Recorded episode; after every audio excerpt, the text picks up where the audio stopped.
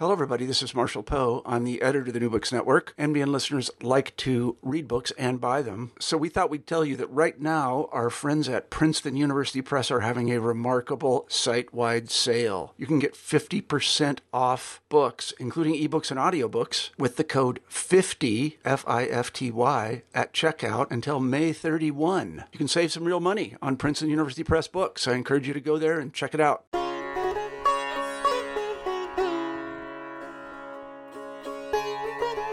Welcome back to New Books in Hindu Studies. I have the distinct pleasure of speaking with Simon Brodbeck, who is at Cardiff University, on his uh, wonderful new translation of the Harivamsa, Krishna's lineage. Hello, Simon, and welcome to the program. Hello, Raj. It's lovely to be here.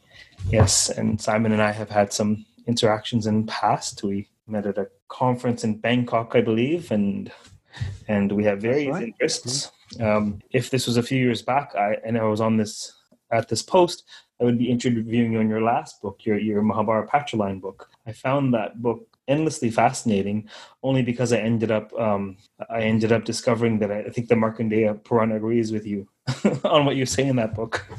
Um, thank you, thank you. Uh, you're most welcome. You're most welcome. But but we're, we're here to talk about Krishna's lineage. So this is a translation of the Harivamsha. Maybe you can say a little bit about you know, well, you know, what is the Harivamsha and, and how does it relate to, to, as the subtitle says, to Vyasa's Mahabharata? Yeah, well, um, the Harivamsha is a, a collective shorthand for the so-called Khilas of the Mahabharata. That is K H I L A, um, which are effectively they are books of the Mahabharata. That is small books uh, in the the 100 book scheme of the Mahabharata, which are not contained in any of the major books. That is, they fall after the end of book 18 of the Mahabharata as it's usually conceived. And um, and so they don't yeah, they they they're included after the end of the story of the Pandavas, basically. And so um, sorry, go on. So after the story of the Pandavas has been completed by Vaishampayana at the end of book 18 of the Mahabharata, then at the beginning of the Harivamsha, um, more is asked um, about Krishna and his family, the Vrishnis, and the, the, the frame that just closed at the end of Mahabharata 18 is reopened again so that uh, Vaishampayana can, can answer Janamejaya's question and uh, tell a whole lot more material about Krishna and his family. So that uh, takes up most of the Harivamsha, that is the first two books of the Harivamsha. And then in the last book of the Harivamsha, that is the last Khila, um, the so-called Bhavishya Parvan, the book of the future, we get a very, very interesting sequence of stories about Janamejaya, who, of course, was the king who heard the story of his ancestors, the Pandavas, and then the stories of Krishna during the course of his uh, snake sacrifice. Um, and so at the end of the Harivamsha, we hear what happened to him later on after the snake sacrifice and uh, his further adventures. So it it, uh, it continues the Mahabharata and uh, it finishes it. No, it just occurs to me as we're talking that if I'm not mistaken, this might be the first uh, book which is a, a, translation, and so it has it has uh, there are other dimensions of the kinds of things I might like to ask you. But if you could tell folks what it's you know, how did you end up uh, deciding to translate the Harivamsha? How long did it take you, and, and what was that like? What was that process like?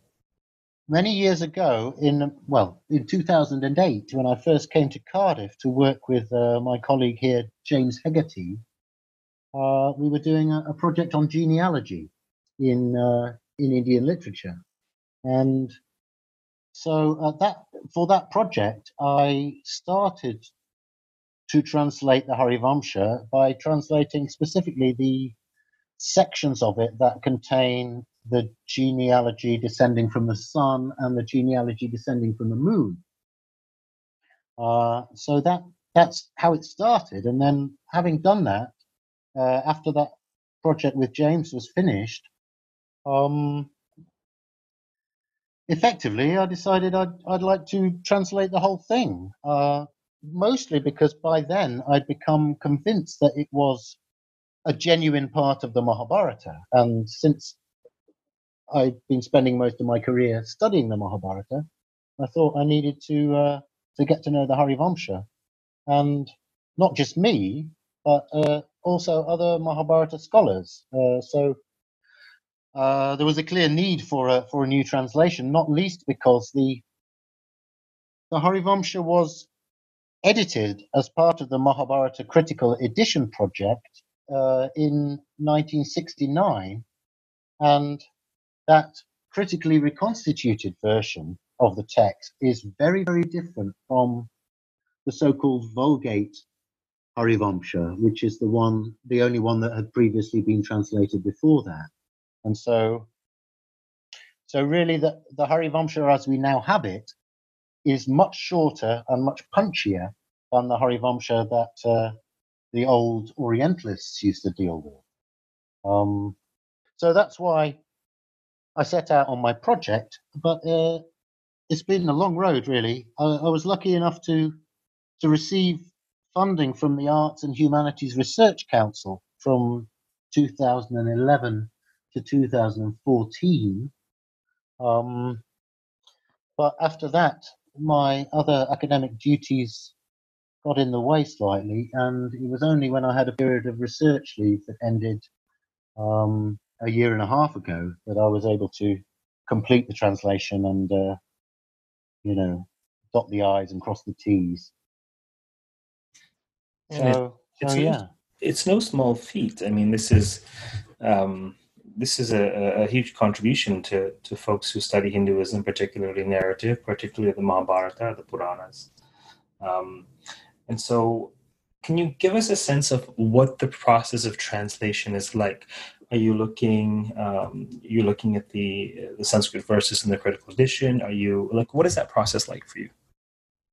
Well, the way I did it was uh, I got hold of a transliteration of the critical edition, which had been put together under the aegis of uh, Peter Schreiner with uh, a whole lot of colleagues of his uh, in connection with the Dubrovnik International Conference on the Sanskrit Epics and Puranas. Um, so an, an, awful lot of different scholars had agreed to to transliterate uh, from the Devanagari of the critical edition and, and make a uh, an e version in, in Roman script. And so I managed to download that from the website of the University of Zurich and effectively, I put the Sanskrit text in the left hand column of an enormous Word document, and I gradually filled in the English translation in the right hand column. Um,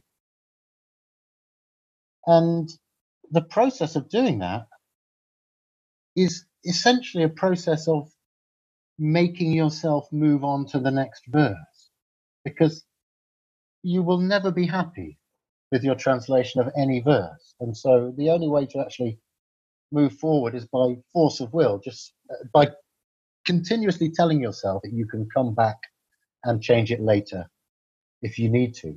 Um, so I, over a period of several years, I, I managed to uh, produce a complete first draft. And then at that point, I kind of knew what was in the text. And so when I went back and uh, adjusted the first draft and turned it into a second draft, I, I, could I kind of knew where the stories were going. Um, and but of course, in the second draft, I had to deal with all the mistakes I'd made on the first draft, and all the bits that where I just had to put something and a question mark for myself uh, in order to move on all the all the all the toughest bits were, were still waiting for me. Um, but eventually, I completed a second draft, and then I went back and revisited some of the more problematic passages for a third time. But uh, there, in principle, there's no end to the um, amount of uh, drafts you need to do before it's actually good enough. But you've got to draw the line somewhere. So, uh, yeah, eventually I bashed it into some kind of shape. No, it's it's it's quite something. It's very accessible. Um, it's um, the accessibility of the prose in English um, really obscures how difficult this would have been uh, to render. Yes, and so one may thumb through this and not get a sense that uh, each each verse would have taken you bit of time. Um, so whether did you do it sequentially? It's it's a it's it's a it's a textured layered text like like the epics and the puranas often are. Uh, were there certain sections that you prioritized did first or did you just do it from top to bottom or what was that process like?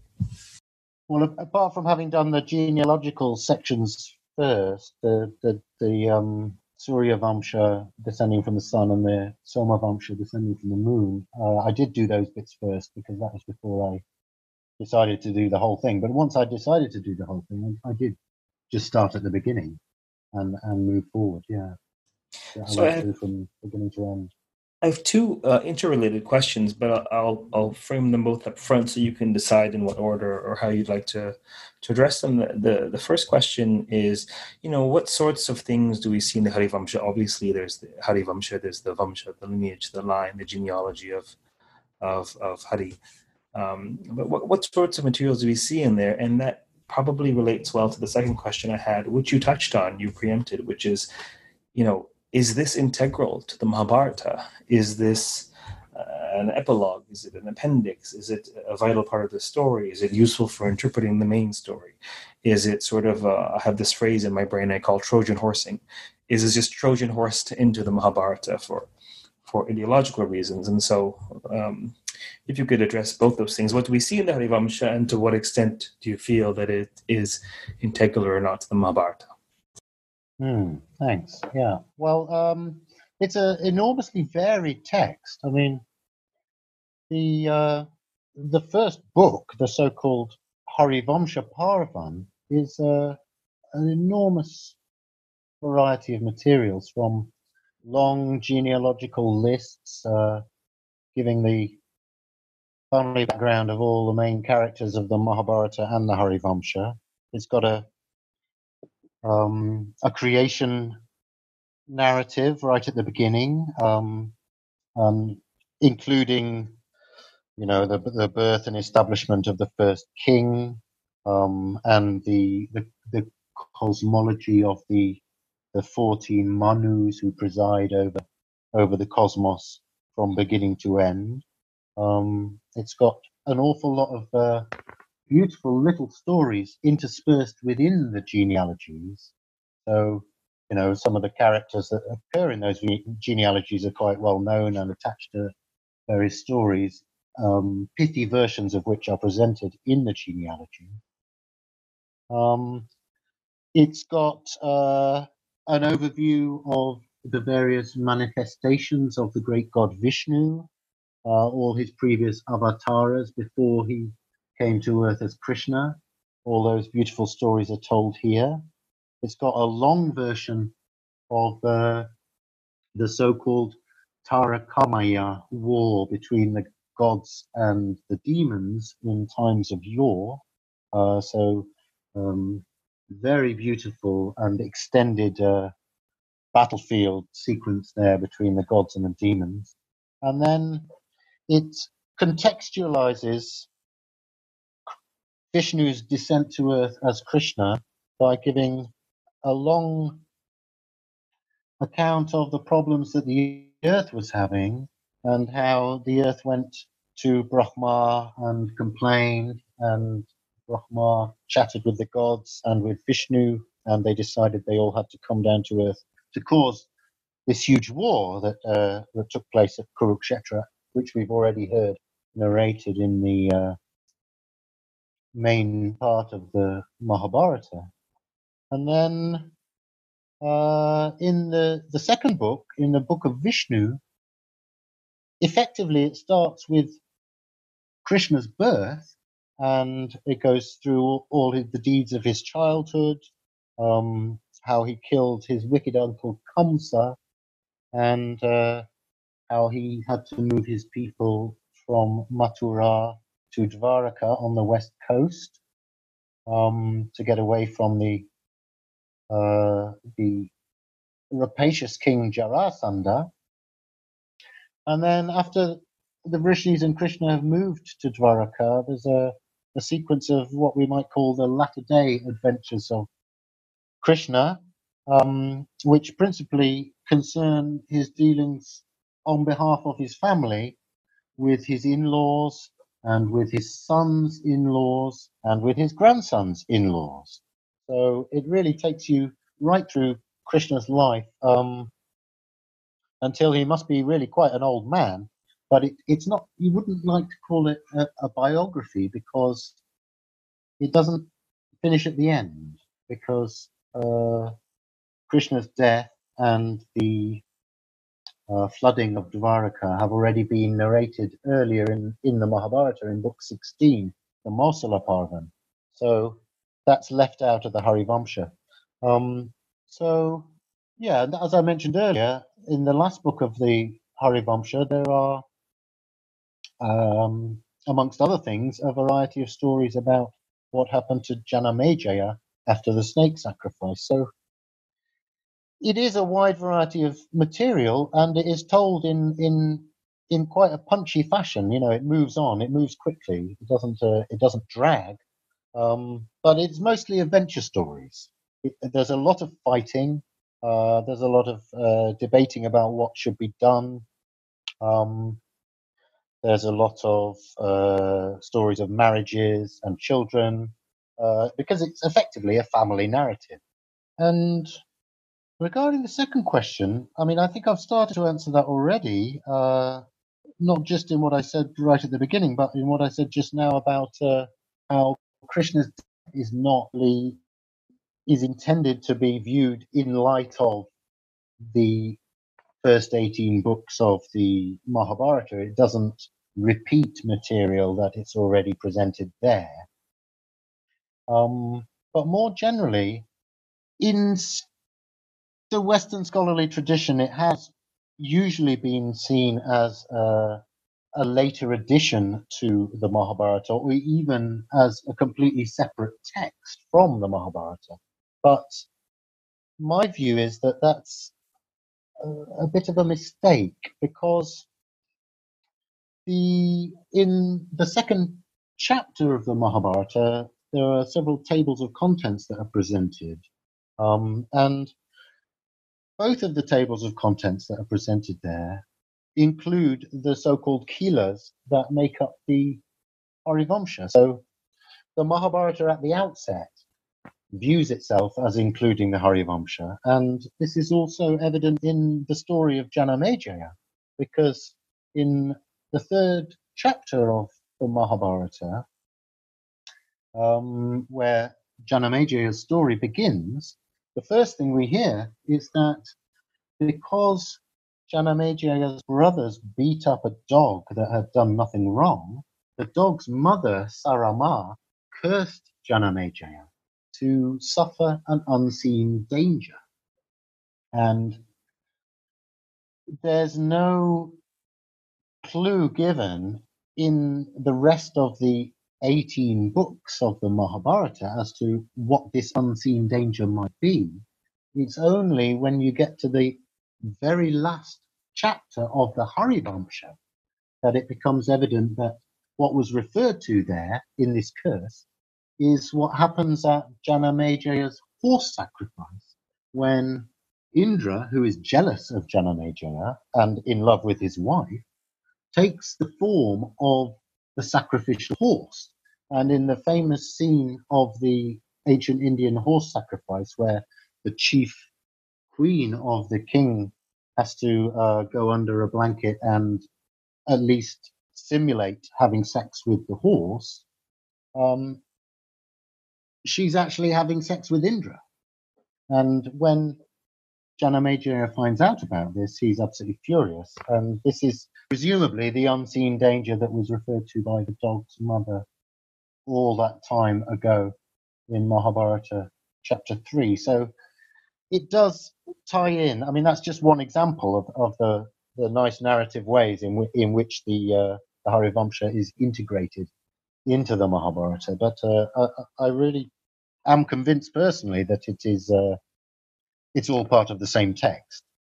Um, and I'm interested to find out what this might do in future with our understandings of the Mahabharata. If we if we include the Harivamsha as part of it, we might be able to see it in new ways. But uh, yeah, I mean, that, but that's not what the translation's about. Obviously, that's that's just that's in a way my my uh, more general project that, uh, that the translation for me forms part of. But uh, obviously, it can be understood and appreciated uh, in any number of ways by any number of different audiences. And uh, I'm glad to hear you say that you think it's nice and accessible because that's one of the that was one of the priorities for me as I was as I was doing the translation. I was trying to tell myself, don't just translate for your colleagues, your the people that you uh, meet up with at conferences. Translate it for people who might not have read any Indian literature before. Well, uh, yeah. the, the word you end on there, uh, um, literature, you know, it, it fascinates me that, you know, I have degrees that say um, I studied religion, and of course I do. Um, uh, you know, obviously, I'm an area expert in Hinduism. This is why I can host this podcast. But at the end of the day, more and more, I have so much more in common at times with folks who do literary theory and who study literature, study narrative. And it seems to me that it could, it may well just be because I have a similar approach, so it resonates. But nevertheless, it seems to me that the folks who study the the Sanskrit narrative literature, the epics and the Puranas, the ones that have a an appreciation and a flavor for literature, are the ones that can understand the ways in which these texts are literarily quite sophisticated. Although yeah. it may be diachronically produced, it seems to me that by the final redactions, there was an extraordinary literary eye at work. And that, to me, for me, that is the that is the the juice of interpreting them so the flip side of that is that, that very same literary appreciation uh, in the in the toolbox of, of, of how you study these texts is probably um, part and parcel in why you uh, were willing and able to render the translation in so accessible a manner. And this is what i mean. When i read through it you you don't um, i don't know how to put this. Uh, quite often, when you're reading a translation of Sanskrit text, you can imagine uh, it's not it's not um, you're very conscious of the fact that this, this is being translated out of Sanskrit. Yet, in some passages in the Harivamsha, uh, that awareness slips away from me. If that makes any sense, it, it, it very much reads like as if at times composed in English, which for anybody who has any uh, knowledge of Sanskrit or how what an utterly different Twilight Zone world is grammatically, uh, syntactically. Uh, you know, for me that's a feat. But yeah, for me it reads it reads extraordinarily accessibly. Um, well, it's very kind of you to say so, and I'm very glad to hear you say it because that was, uh, you know, one of the things I was trying to achieve. I mean, there is a a famous dialect of English called Sanskritic English, which is what uh, an awful lot of uh, translations of, of, have effectively been rendered in, where the the word order in the Sanskrit has has been retained. The the strange ways of putting things, or strange from an English point of view, the repeated use of the passive, and so on and so forth. So yeah, I I tried to to mix it around and make it uh, make it sound better, uh, as as good as I could make it sound in English. Really, I mean, I'm I'm not a poet, but uh, but it is poetry, and it, and it shouldn't read like a, a crib from Sanskrit. No. Um, but more generally, I mean, I, I, I, totally agree with what you say about literature. I mean, I think the, the so-called epics and the Puranas have, have been uh, not nearly as well served by the philological tradition of Sanskrit studies as a lot of other genres of uh, of Indian texts have, because they, you know, they are supposed to be accessible to all people. They, I mean, the, the Mahabharata and the Harivamsha explicitly say this is a text for all four social classes, for both genders, and you know, there's not supposed to be anything elitist or recondite about it. So it's uh, it, it, it deserves the literary treatment much more than than some genres of, of Sanskrit text do. Are there parts of it that you um, obviously parents can't play favorites, but are there parts are there parts or verses or chapters or themes that sort of you know that that um, that are your favorites of the text? Well, there are certainly some passages where I was ups- I was uh, totally thrilled by what happened.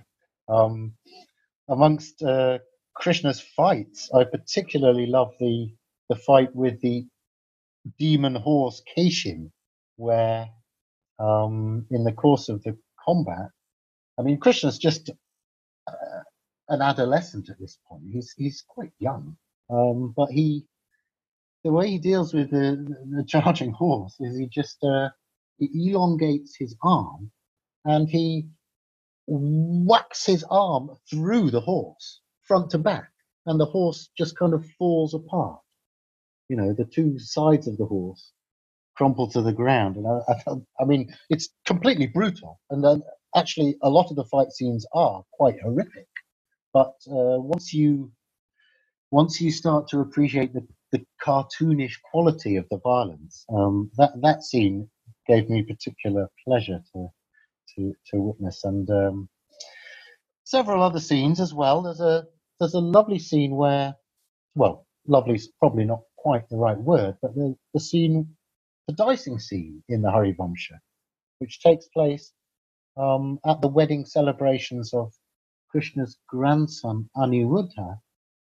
Um, and Krishna's brother Baladeva is challenged to play dice by Rukmin, who is uh, Krishna's brother in law, and uh, effectively the head of the family from which uh, Krishna's grandson's new wife comes, and that's why they're there as guests for that wedding. Um, so Baladeva is challenged to play dice in, in the same kind of way as Yudhishthira is challenged to play dice by Shakuni in Book Two of the Mahabharata. Uh, it's a similar situation in that everybody knows apparently that Baladeva is not very good at dicing, and the person who's challenging him is uh, a known expert.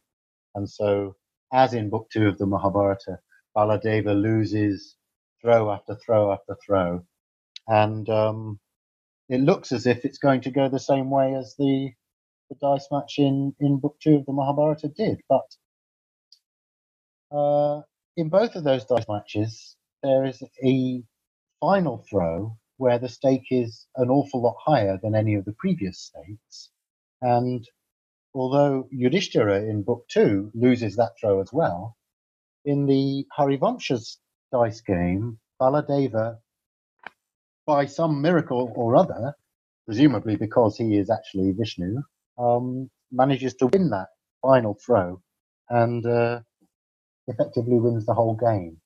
But uh, he he goes crazy at the end because he's been uh, humiliated during the course of the game verbally by his opponent, and so actually he ends up killing Rukmin with the dicing board at the end of the uh, at the end of the scene. So again, it's brutal, but uh, I did enjoy that um, that scene in particular, and partly because it it plays nicely with what the audience already know from the Mahabharata. And in, in that respect, there are quite a few scenes in the Harivamsha which uh, which have a kind of intertextual intertextual relationship with other scenes in the Mahabharata, as you'd expect. But uh, it makes them funnier it makes them. It means that uh, a lot is going on underneath the surface of the text, and uh, it, it, gives the reader great pleasure, basically, to to spot the connections.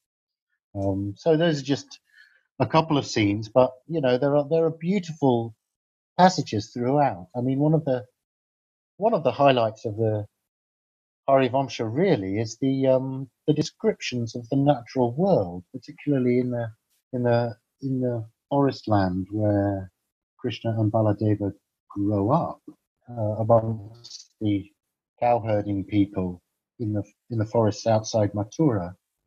The descriptions of the, the river Yamuna and the coming of the monsoon um, and the cows um, are just absolutely beautiful, just stunning poetry, and and the the range of metaphor is uh, is quite constrained in that the metaphors tend to be about the natural world, about weather, about clouds, about the sun, and this means that they're accessible, you know, because we all, you know, we, we all share the same natural world. So it's, um, it, it, it felt like the poet was just able to talk to me person to person there. Well, isn't that the mark um, of, a, of a great poet?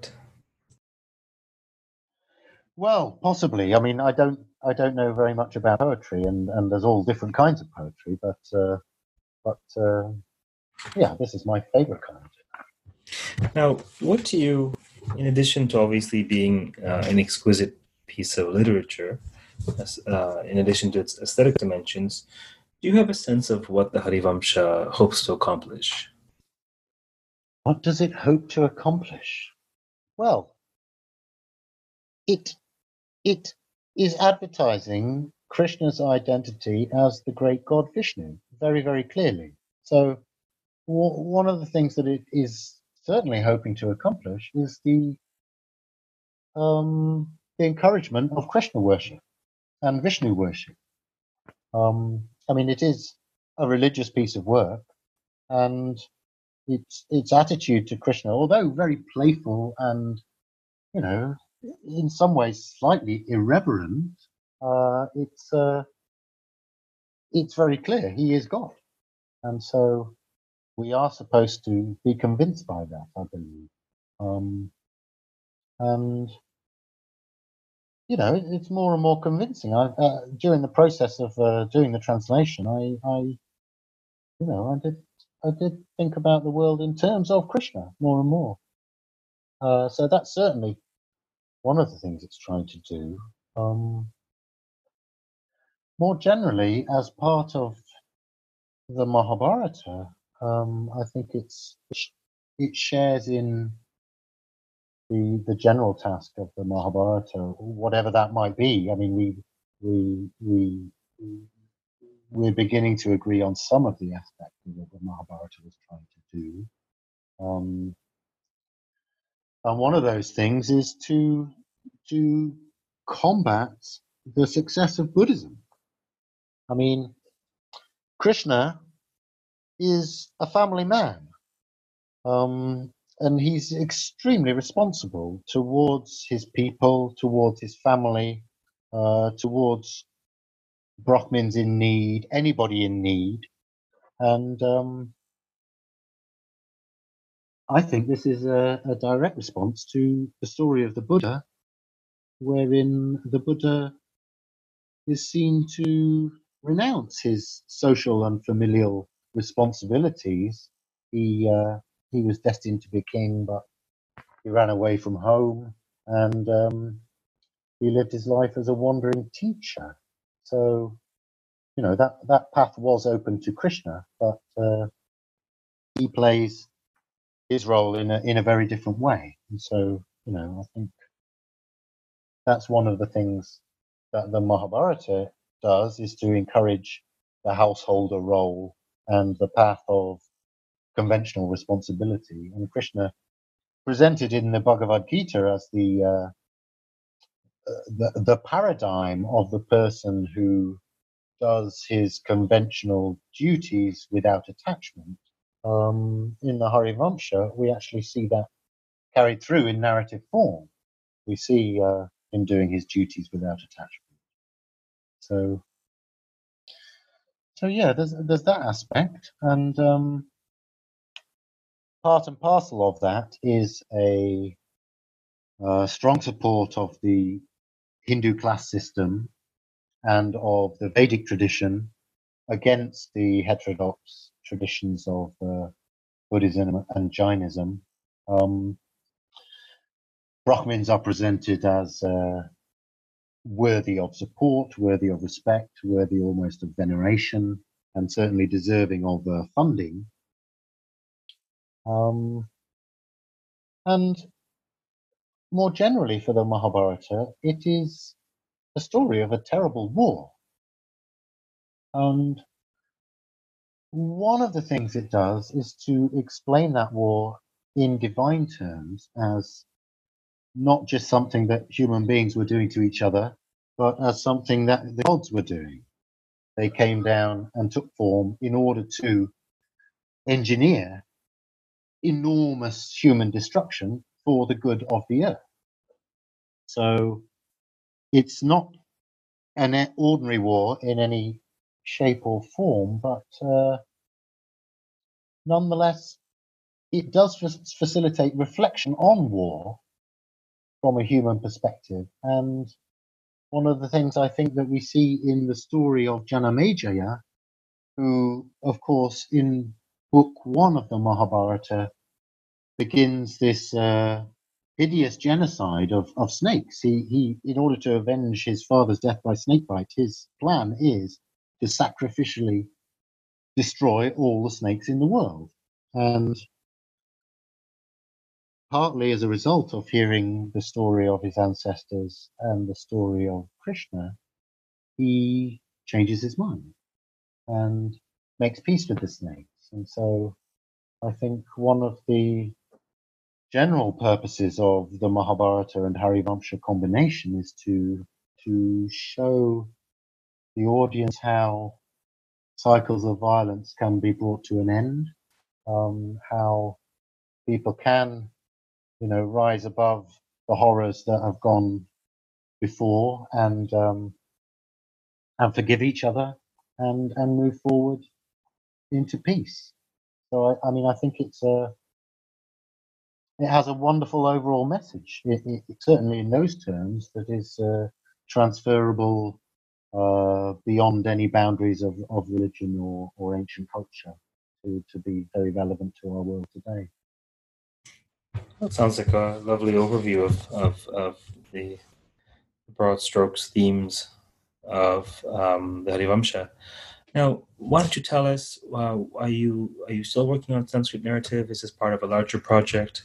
How does how does this fit in, if at all, with what you're working on now? Hmm.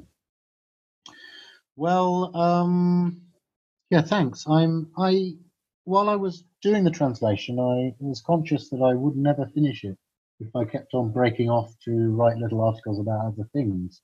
So I did keep a list of uh, side projects that I was hopefully going to get back to afterwards.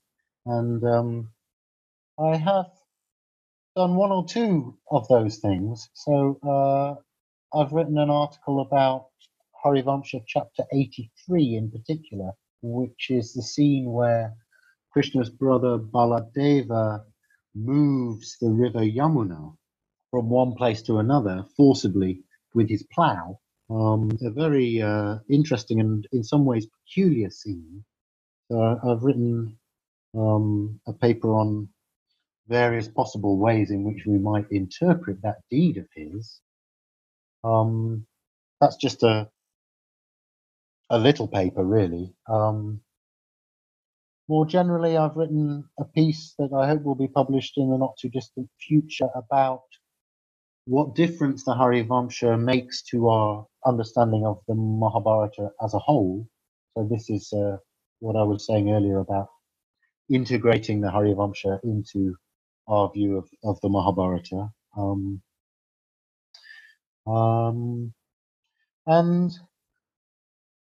one project that I've begun, which um, I I have to say, has, has, has proved to be a much bigger project than I initially envisaged, and, and it won't fit into an article. Is is is a a study of one of the well, what for me is one of the the great problems or narrative problems or mysteries of, of the Mahabharata, which is how the idea of avatara of uh, Vishnu's periodic incarnation in the world relates to the scheme of the four yugas, because it's stated on many uh, many times in the Mahabharata that the, the Kurukshetra war between the Pandavas and the Kauravas took place approximately at the end of the Dvapara Yuga and the beginning of the Kali Yuga. So that means that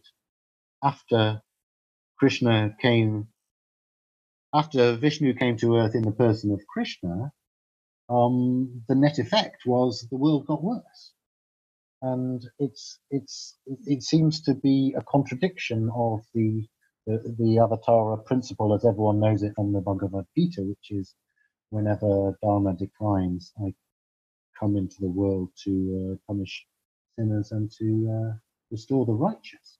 So it's uh, I mean, it's it's an apparent contradiction. Uh, I don't think anyone has really uh, got to grips with it before. So I'm uh, I've, I've, been working on that and trying to trying to see if we can uh, if we, we, can resolve that contradiction somehow. And uh, I, I hope that uh, I hope that we can because it's yeah, as I say, it's one of the, the tricky aspects of the, of the Mahabharata, and, and previous scholarship on it has rather tended to try and make the problem evaporate by by effectively just saying, you know, these these two aspects of the text, the avatara aspect and the yuga aspect, are part of different layers of the text. Uh, were introduced um, comparatively late in the composition process, and you know, we shouldn't expect them to to talk to each other or to make sense in combination. And uh, you know that that's a plausible answer, but uh, I wonder if that's the end of the story. I wonder if we can potentially do better than that.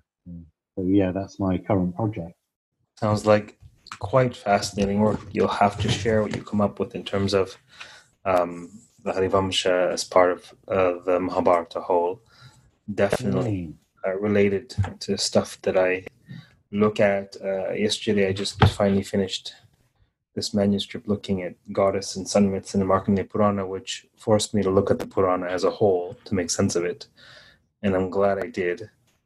Because counterintuitively, sometimes when you're looking at these, you know, uh, various pieces of the text, um, there is sort of a, a meta filing system at play. There is sort of an interlocking scheme that, that we often overlook, and uh, it would be fascinating to see what you come up with in terms of uh, the extent to which the Harivamsha is integral to the Mahabharata as a whole, as well as this other problem that I never really noted. Uh, it sort of was in the back of my brain, and it's not something that I've thought about. But you know, I just assumed that Krishna was coming, or the Avatar was coming, on the cusp of things going completely sideways as damage control for the last age. Um, but at the same time, that's not it's not a, an altogether satisfactory answer, but I did think the, the Yuga cycle and the Avatara cycle um, uh, ideology that they were, I don't think you can compartmentalize them. You know, there has to be a way to make sense of them. There should be a way. I'm not sure how the tradition does, but I sort of thought, okay, well, uh, stuff's going sideways. It's, uh, you know, um, uh, Adharma's on the rise, so let's come down and, and restore the balance so that um, the world can survive the Kali Yuga. But at the same time, right? So, that so the things would actually have been an awful lot worse were it not for Krishna's appearance. Um, that's sort of how I had mm. uh, looked. Yeah, at, well, I, I suppose that's one way of looking at it. But yeah, but I, I, I, still kind of think that it would be nicer if uh, if Vishnu actually made things better. especially after your your your your time with the Harivamsha. Yeah. Fair enough.